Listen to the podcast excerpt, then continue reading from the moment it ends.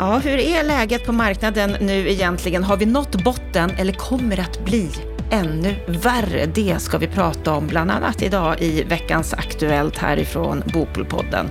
Vi ska också prata om vräkning av hyresgäster när det är så att ett barn är kriminellt. Ska lagstiftningen handla om föräldraansvar eller ska den utformas på ett annat sätt? Vad är fastighetsägarnas ansvar egentligen? Diskussionen kring det här ämnet har vi haft några gånger här i podden och vi kommer fortsätta att prata om det idag. Och vi ska avsluta med hyresförhandlingarna. Många av hyresförhandlingarna i år har gått vidare till Hyresmarknadskommittén HMK. Betyder det att trepartsöverenskommelsen inte fungerar? Strax får du möta vår expertkommentator Kent Persson. Jag heter Anna Bellman.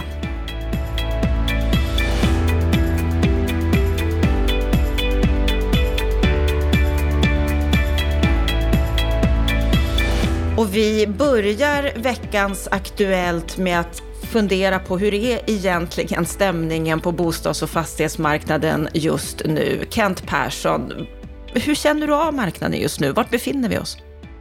Det är ett väldigt osäkert läge och det är eh, många som funderar på vad som kommer hända framåt. Vi står i ett läge där vi igen ser att till exempel byggkostnaderna fortsätter att stiga om man jämför nu med hur det var med ett år sedan och det är egentligen inom alla parametrar.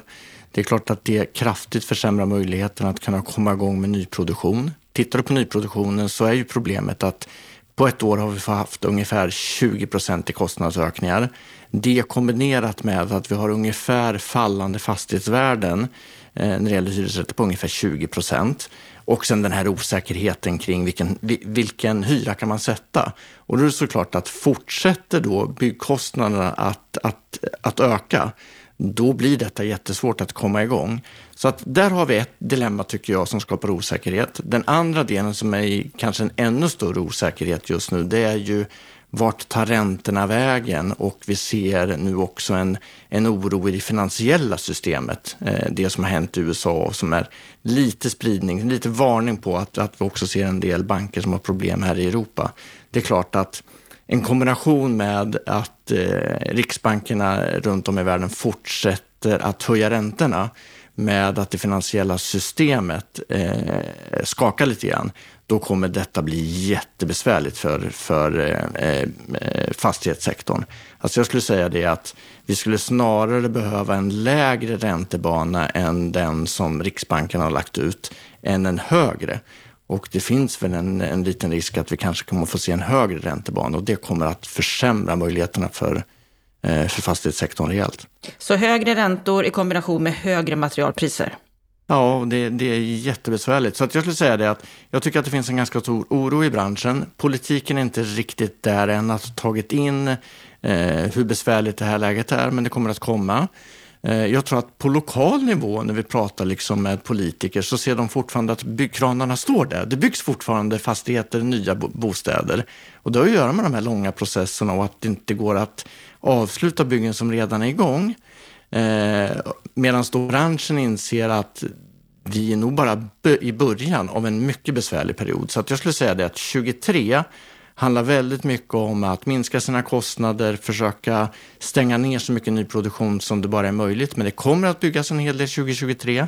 Så att jag tror att det här kommer bli mycket värre från 2024 och framåt. Då kommer vi få se ännu lägre eh, byggtal när det handlar om bostäder i Sverige. Och där säger du ju någonting som jag inte hör så mycket tycker jag ifrån branschen idag. Många menar att 2023 är det besvärliga året, 2024 då kommer det att vända. Du tror inte på det? Jag tror inte det. Jag tror att eh, det här är bara början och framförallt när det gäller hyresrätten. Och det har ju, hänger ihop med att, att det liksom är tre problem. Det är liksom både ökade kostnader på att bygga, eh, sjunkande fastighetsvärden och det här problemet med att vi inte vet hyressättningen med den här hovrättsdomen som är att vi bara får hälften den årliga uppräkningen. Till det då hela oron kring räntesidan. Så att jag tror att på, på hyresrättssidan så kommer vi få se mycket låga byggtal 24, 25 och framåt. Så att nej, 23 är inte året som blir det jobbiga året och sen vänder det, utan jag tror att 23 är bara början på en hel lång rad av år där vi kommer att få se stora problem på nyproduktionen när det gäller bostäder i Sverige. Så vi är inte på botten? Nej, vi är inte botten vi, och vi är inte ens i början av botten. Utan jag tror att det här är bara början av början av problemen vi ser på, på eh, fastighetssidan när det gäller nyproduktion. Och det här ger ju effekter på många sätt, på många områden, på många orter. Mäklarsamfundet de kom med en rapport om att bristen på bostäder, att det är ett stort hot mot de stora industrisatsningarna i Norrland. Och de menar bland annat i sin rapport att kommunerna tänker helt fel i sin bostadsplanering när de planerar för storskaliga byggnationer av hyresrätter. Och här kan vi se att Stefan Attefall, han var inne på precis samma sak i sin ledare i nyhetsbrevet som bostadspolitik.se skickade ut i tisdags. Norrlandskommunerna, de måste erbjuda villadrömmen för att kunna locka till sig arbetskraft, för att kunna locka till sig människor som vill bo och arbeta i bland annat då Skellefteå, Boden, Luleå. Hur ser du på det här, Kent? Jag tror att det behövs både och, men om man backar tillbaka lite grann och tittar på vad är det som kommer hända uppe i Skellefteå, Boden, eh, Luleå med omnejd om alla de här stora investeringarna med Northvolt och övrig eh, grön energiomställning verkligen kommer på plats. Ja, då pratar vi ju storleksordningen ungefär 100 000 nya jobb eh, uppe i den här regionen. Det innebär att en stor andel nya människor, alltså människor som behöver flytta dit, arbetskraften behöver flytta upp på plats och då behövs en stor mängd bostäder. Tittar vi bara i Skellefteå så räknar man ju med att i Skellefteå tätort går någonstans ifrån, idag är de 35-40 000 invånare eh, och ökar kanske med 25 000 människor. Jag tycker att villadrömmen är jättefin och jag tror att man kommer att kunna arbeta med den också. Men de stora volymer vi pratar om bostäder som måste fram på kort tid, det kommer inte småhusmarknaden klara av och det kommer kommunen inte klara av att planlägga heller. Alltså det är jättemycket mark som måste detaljplanläggas i sådana fall. Och pratar vi liksom i ett, i ett område där du ska ta in de här bostäderna så skulle jag säga att enkelt uträknat så eh, tar du fram ett villaområde där du kan bygga 500 villor, ja då kan du bygga någonstans 5-6 tusen eh, fler, eh, alltså, alltså, boende i, i fastigheter med fler bostäder i. Så att det är en enorm skillnad i att kunna växla upp antalet bostäder. Så att jag tror att det behövs både och. Men jag tror att kommunerna i huvudsak kommer att behöva jobba med eh, att skapa förutsättningar för eh, flerfamiljshus. Mm, och då är frågan om de lyckas med det, om de då lyckas attrahera människor som vill bo i villor. Absolut, och det där är ju jättesvårt att veta. Nu ska man väl komma ihåg det att eh, tittar vi på de här satsningarna och in i de här omställningsindustrierna så söker man ju kompetens i hela världen.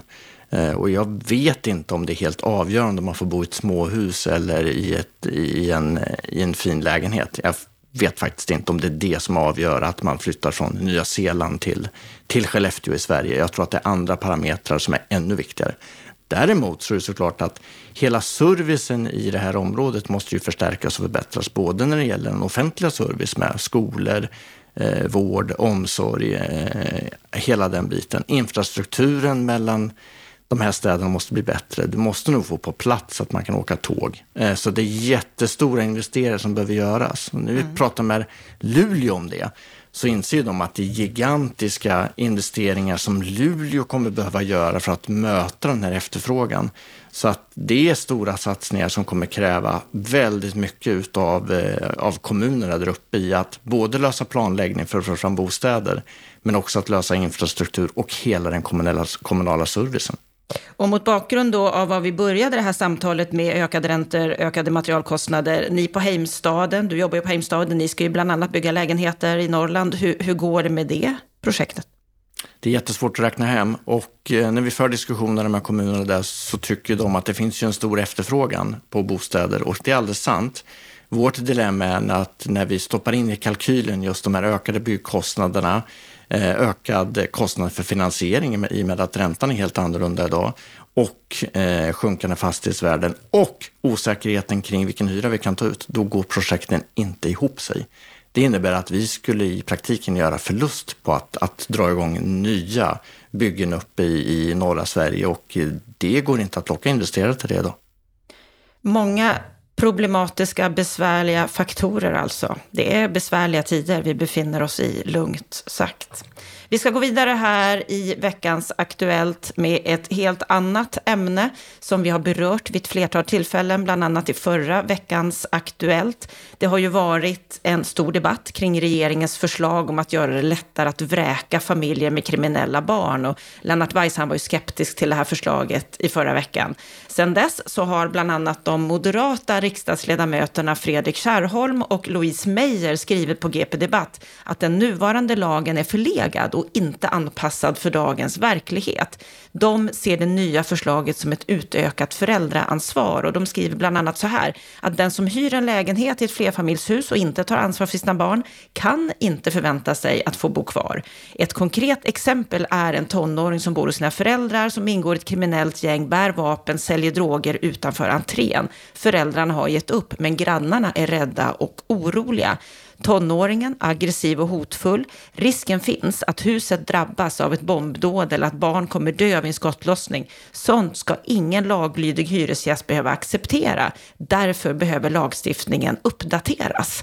Ja, Kent, vad säger du om de här olika perspektiven på det här problemet?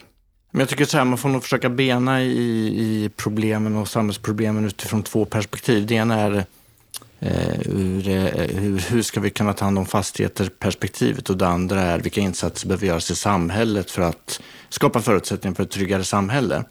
Börjar vi i fastighetsdelen så ska jag säga det att den här debatten vi nu har, det här är ju en kompletterande direktiv till en utredning som den socialdemokratiska regeringen la och den, den liksom lilla förändringen, den gör inte stor skillnad på utredningen. Det är precis detta de ska utreda utifrån ett fastighetsägarperspektiv. Behöver lagstiftningen uppdateras för att eh, fastighetsägare helt enkelt ska kunna ta hand om sina fastigheter och se till att hyresgästerna är trygga. Eh, Eh, är det tillräckligt idag med de verktyg vi har för att kunna avvisa människor som skapar oro och otrygghet? Och det visar sig att så är ju inte fallet. Det är bara att titta på det fallet vi ser nere i Malmö med MKB, där man då har en familj boende i flerfamiljshus där det har både, både sprängdåd och ett flertal eh, skjutningar och de har försökt att få den här familjen vräkt men eh, lyckas inte. Det innebär, tycker jag, att lagstiftningen måste justeras för att det ska vara möjligt. Och det handlar om att, att faktiskt kunna skapa trygghet i de här bostadsområdena och få bort de kriminella. Men det jag skulle säga är problematiskt i diskussionen, det är att när man använder lagstiftningen eh, för att försöka påvisa att föräldrarna behöver ta ett större föräldraansvar, den dimensionen köper jag inte alls. Eh, och det kan inte vara meningen med den här lagstiftningen heller, utan det är en helt annan diskussion i eh, föräldraansvaret och hur de ska ta. Och då glider vi över på liksom den andra delen av samhällsproblemet. Hur ska vi kunna bryta det här?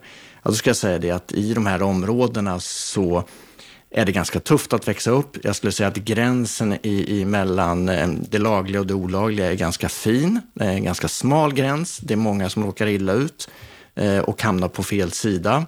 Här behöver vi ha mycket bredare insatser och det här handlar om, om tror jag, ett arbete på 10-20 år i förebyggande insatser och allt det som krävs eh, för att faktiskt bygga motståndskraft hos familjer att kunna ta hand om sina barn men också se till att de eh, får förutsättningar att hjälpa sina barn att stanna på rätt sida om lagen. Och då handlar det om skola, då handlar det om, om jobb, då handlar det om sociala insatser, då handlar det om att kunna skapa framtidstro.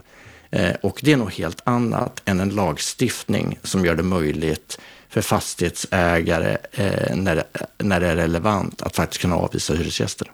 Mm. Det finns ju röster som menar att det inte är fastighetsägarens uppgift att ta det polisiära ansvaret. Nej, det är alldeles rätt och riktigt. Eh, och där tycker jag också att det behöver kopplas på i den här trygghetsdiskussionen. Att fastighetsägarna ska ta hand om sina fastigheter och sina hyresgäster såklart. Men det polisiära arbetet, det måste åligga staten att ta ansvar, att, att åka ut och ta hand om det. Och där tycker jag också att man kan fundera på hur kan eh, den polisiära verksamheten stärkas och hela rättskedjan runt de här ärendena så att vi får snabbare ärendehantering och snabbare faktiskt kan eh, Eh, helt enkelt sätta de här individerna i fängelse som pågår, eh, alltså som, som håller på med brott kontinuerligt och är i en livstidskriminalitet. De behöver ju plockas bort. Mm, viktiga frågor som vi kommer fortsätta följa. Och en annan fråga som vi följer och har följt under en lång tid, det har med hyresförhandlingarna att göra och vi ska avsluta veckans Aktuellt med det. Vi har en ny trepartsöverenskommelse mellan Hyresgästföreningen, Sveriges allmännytta och fastighetsägarna. Vi träffade Hyresgästföreningen och fastighetsägarna i vårt måndagsprogram för ett par veckor sedan. Och det vi kan se när det gäller hyresförhandlingarna, det är att det är många förhandlingar som har gått vidare till hyresmarknadskommittén, trots den här trepartsöverenskommelsen. Och i veckan så meddelade Framtiden, alltså Göteborgs allmännytta, ett av ägarbolagen där, att förhandlingarna för 75 000 lägenheter har misslyckats, att man har gått till hyresmarknadskommittén. Och enligt Framtiden så erbjöd man Hyresgästföreningen 4,45 procents höjning, samma som hos allmännyttorna i Stockholm. Men Hyresgästföreningen tackade nej till det förslaget. Hyresgästföreningen och sin sida, de hänvisar till att Wallenstam har gått med på väsentligt lägre höjningar. Och Ronny Bengtsson och Sofie Bring Sonio på Hyresgästföreningen skriver på GT Debatt att det känns speciellt märkligt när privata börsnoterade företag visar på en större vilja att förhandla och komma fram till rimliga överenskommelser än göteborgarnas egna bostadsbolag. Ja, det här var en lång bakgrund, Kent, men hur ser du på det här resonemanget från Hyresgästföreningen? En aning märkligt. Och dels beror det då på att eh, vi har samma hyresförhandlingssystem i botten, absolut. Men det som allmännyttan har, som den privata sektorn inte har, det är ju möjligheten att gå då till det de kallar för HMK, att, att få liksom en, en tvistelösning. Eh, den eh, oberoende tvistelösningen saknas ju på den privata sidan. Det är ju det som nu lagstiftningen Eh, man har fattat lagstiftning om att det ska implementeras och under i år, nu i år så ska det komma på plats. Så för nästa års förhandlingar som vi startar i höst, då kommer det även på den privata sidan finnas en möjlighet till en oberoende tvistelösning. Eh, och det har saknats. Och det där gör ju att på den privata sidan har det alltså inte funnits en möjlighet att eh, hänvisa ärendet vidare, utan antingen så får man förhandla färdigt tills man har en uppgörelse. Eller så får man helt enkelt lämna förhandlingarna och egensätta hyran. Och egentligen är det ganska få som vill hamna i att egensätta hyran. Vi har ett förhandlingssystem och man vill bli överens med motparten. Så att det här handlar faktiskt om att det finns delar i de, här, eh, i de här förhandlingarna som gör att de privata kan inte gå vidare till en tvistelösning. Jag tror att tittar du på vad som kommer hända inför 2024 års eh, förhandlingar som startar i höst så kommer du få se ganska många på den privata sidan Eh, där förhandlingarna kommer att eh, helt enkelt inte gå i mål utan att man kommer att överlämna detta till en eh, oberoende tvistelösning. Jag skulle tippa att det blir ganska många. Tittar vi då på, på allmännyttans sida så är det ju ovanligt många ärenden som har lämnats över till, till HMK i år och det beror ju på att man i grund och botten la den här trepartsöverenskommelsen eh, som man då ifrån de tre parterna tyckte att man skulle förhandla kring lokalt. Men det har då visat sig lokalt att Hyresgästföreningen inte har velat göra det. Och det har ju också gjort att de här förhandlingarna har ganska snabbt kört fast och då har man lämnat ärendena vidare. Det här är ju lite, lite speciellt läge, för man jämför ju, och i den här debattartikeln så jämför man ju privata börsnoterade företag med allmännyttan. Hur ser du på att man, att man gör en sån jämförelse? Alltså för, för stunden passar det väl deras retorik. Eh, dessutom så är det väl då så att, att eh, det är ganska svårt att, att jämföra enskilda överenskommelser med, med, med, andra enskilda överenskommelser. För att det finns alltid en hel rad andra saker som ingår i de här överenskommelserna. Så att tittar vi på Balder och Wallenstams eh, uppgörelse så kan det ju vid ett första ögonkast se ut som att de ligger väsentligt lägre än de här 4,5 procent som vi pratar om här. Jag skulle tippa att när du väger in helheten så ligger de snarare lite över det. Så att det där är inte riktigt sant. Och vad är det för andra saker som kan ingå? Ja, men det är andra saker som, som man, eh, vi vet ju Wallenstam och Balder har ju till exempel en tillfällig höjning med in i detta. Den var nog inte medräknad i den här procentsatsen. De har gjort en uppgörelse på nyproduktionen Eh, som var jätteviktig för Wallenstam och Balder att få upp nivåerna på, eh, på nyproduktionsårsuppräkningarna. Eh, det var viktigt för dem och då tog de lite lägre på det befintliga beståndet. Så att helheten var viktigt för de bolagen och jag har respekt för det. Men att jämföra de resultaten med vad allmännyttan i Göteborg har satt upp. Det blir lite konstigt. Dessutom så behöver man utgå ifrån vad är behovet? Och jag utgår från att allmännyttan i Göteborg har väsentligt högre än de här 4,5 procent i behov och i kostnadsökningar. Eh, så att eh, det är väl det Hyresgästföreningen borde titta på. För att i nästa steg så innebär ju detta sannolikt besparingar och en kortsiktig försämring i förvaltandet om eh, allmännyttan i Göteborg får för låga uppräkningar av hyran. Ja, och när det gäller det här med för låga höjningar så har vi ju ett program nu på måndag då vi träffar Fredrik Törnqvist som är vd på Stångåstaden i Linköping och Ulf Rolén som är vd på Örebro Bostäder. Och de berättar båda två hur besvärligt det är just nu när de här hyreshöjningarna inte når upp i en nivå som täcker deras kostnader. Och att när det gäller hyresförhandlingarna så har de haft en väldigt olika tolkning. Vi har haft väldigt, väldigt olika syn på den tolkning eh, kring, kring det här. Utan man har, man har påvisat att det är förhandling som gäller fullt ut i alla fall. Och det har väl gjort oss besvikna i det här att det var inte... Det har varit mycket svårare och mer komplext. Det var det väl ett skitår i och för sig med den höga inflationen och allt, allt, allt annat i omvärlden som störde det här skulle, skulle jag tro. Det kanske hade varit enklare annars men, men eh, det vi tyckte var så bra sprack ganska rejält i höstas. Ja, där hörde du Ulf Rolén på Örebro Bostäder som eh, är bekymrad över läget som är just nu och de fick också gå till HMK, Hyresmarknadskommittén, för att förhandla hyreshöjningarna. Ja, stort tack Kent för eh, din redogörelse över det som har hänt under veckan som har gått. Stort tack till dig som har lyssnat på veckans Aktuellt och på Bopolpodden. Vi hoppas att du får en trevlig helg och så hörs vi på måndag igen.